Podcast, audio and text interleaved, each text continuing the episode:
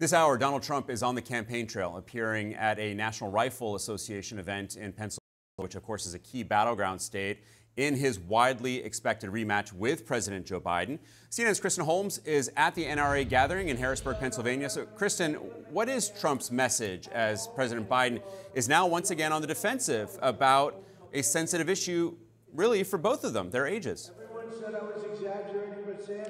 Alex, look, it is a sensitive issue for both of them. Trump is 77 to Biden's 81, and a majority, or at least many, of Donald Trump's supporters are older. And I was told by senior advisors there is some concern that he will alienate those voters if he is consistently attacking Biden for his age. So what Trump has sought to do is not after him calling him mentally unfit, but also constantly saying it's not about age. He has a lot of older friends. This is just about cognitive ability. Now, when it comes to that special counsel's report, even though Democrats, Republicans, President Biden himself have been focusing on that sentence that said that he was a sympathetic, well-meaning elderly man with a poor memory, Donald Trump has not seized on that at all. Instead, he has focused on blurring the line between his special counsel case Jack Smith brought on mishandling classified documents, documents, as well as Biden's case, saying that essentially it's a two-tier justice system. Now, on the second day of this Biden fallout, Donald Trump has been uncharacteristically quiet all day, but of course, he is on the stage now. We will listen and bring you any updates to those comments. On the stage now. Can't hear what he said, but the crowd is booing. Kristen Holmes there in Harrisburg, Pennsylvania. Thanks very much. Also tonight, Trump and his lawyers are on the brink of yet another Supreme Court fight. They are facing a Monday deadline to ask the justices to block an appeals court ruling against Trump's claim of presidential immunity from prosecution. Let's bring in our legal and political experts. Uh, Elie Honig, I want to go to you first. So, what options does Trump really have right now? So, Alex, this is a procedural moment, but really it could be the whole ballgame. So, option A if Donald Trump does nothing, then the case on Monday will go back down to the district court, the trial court, which can resume its proceedings and presumably would set a trial date for a few months out. I think that's very unlikely. Option B is Donald Trump can go up and ask the Supreme Court either to take the case or to keep everything paused. And if the Supreme Court does that, then the case will be on pause pending the big decision, which is will the Supreme Court take the case? If the Supreme Court does not take the case, Alex, then I think we're going to very likely have a trial sometime around the summer. Obviously, that's a huge deal. But if the Supreme Court take this case, that's going to push this whole schedule back to the point where I think it becomes probably unlikely that we see a trial before the election at all. So that key sequence is about to kick off on Monday. And it had been originally scheduled for next month and then taken off uh, the docket. Ankush Khardori, the, the judges attempted to hamstring Trump's ability to ask the full court uh, to review this case. How do you expect Trump will deal with that aspect?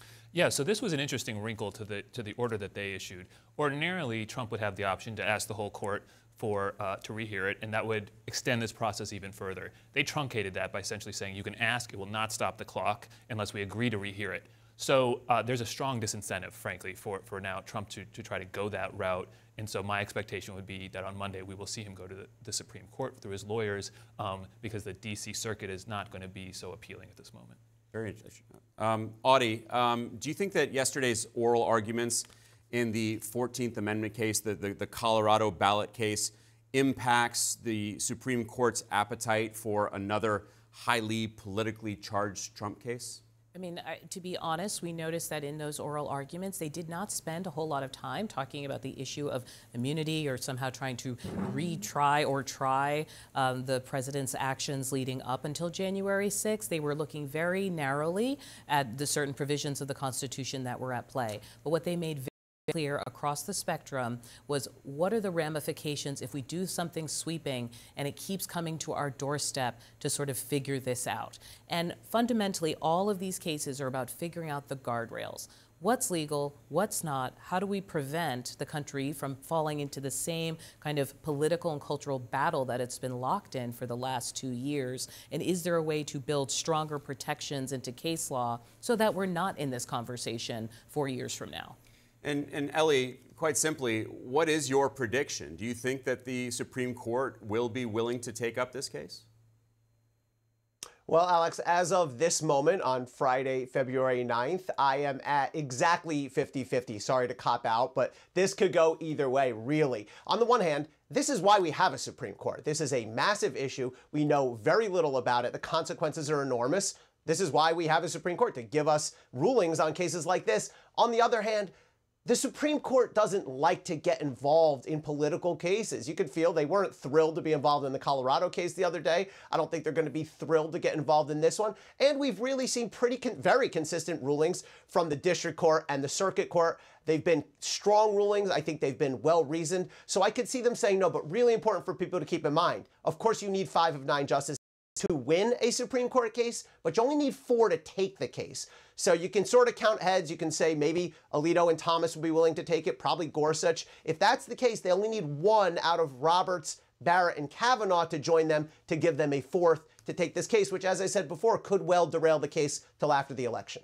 And, and let's turn to the Mar-a-Lago classified documents case, where Special Counsel Jack Smith this week uh, detailed threats against prosecutors, judges, and other witnesses, uh, writing, quote, that witnesses, agents, and judicial officers in this very case have been harassed and intimidated, and the further outing of additional witnesses will pose a similarly intolerable risk of turning their lives upside down. So prosecutors want to keep the names of many of these individuals secret. How do you think the court should be handling this?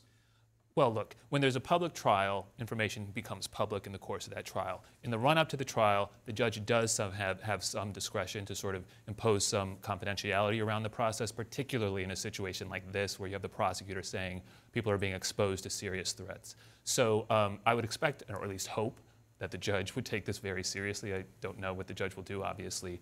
Um, but there, the judge has options here. But you know, once it goes to trial, you know, people don't testify in secret. These people are going to be have, have to take the stand if they're witnesses. Okay. And Alex, just to add to that briefly, you know, uh, we had the Colorado, I think one of the state election officials here, and she's had security with her everywhere she's gone. What under there have been attacks on the judiciary in one way or another over the last few years. There is actually a sustained concern about the safety of this process and the people involved. Yeah, these threats can be very, very real. Uh, thanks to you all for your expertise tonight. Really appreciate it.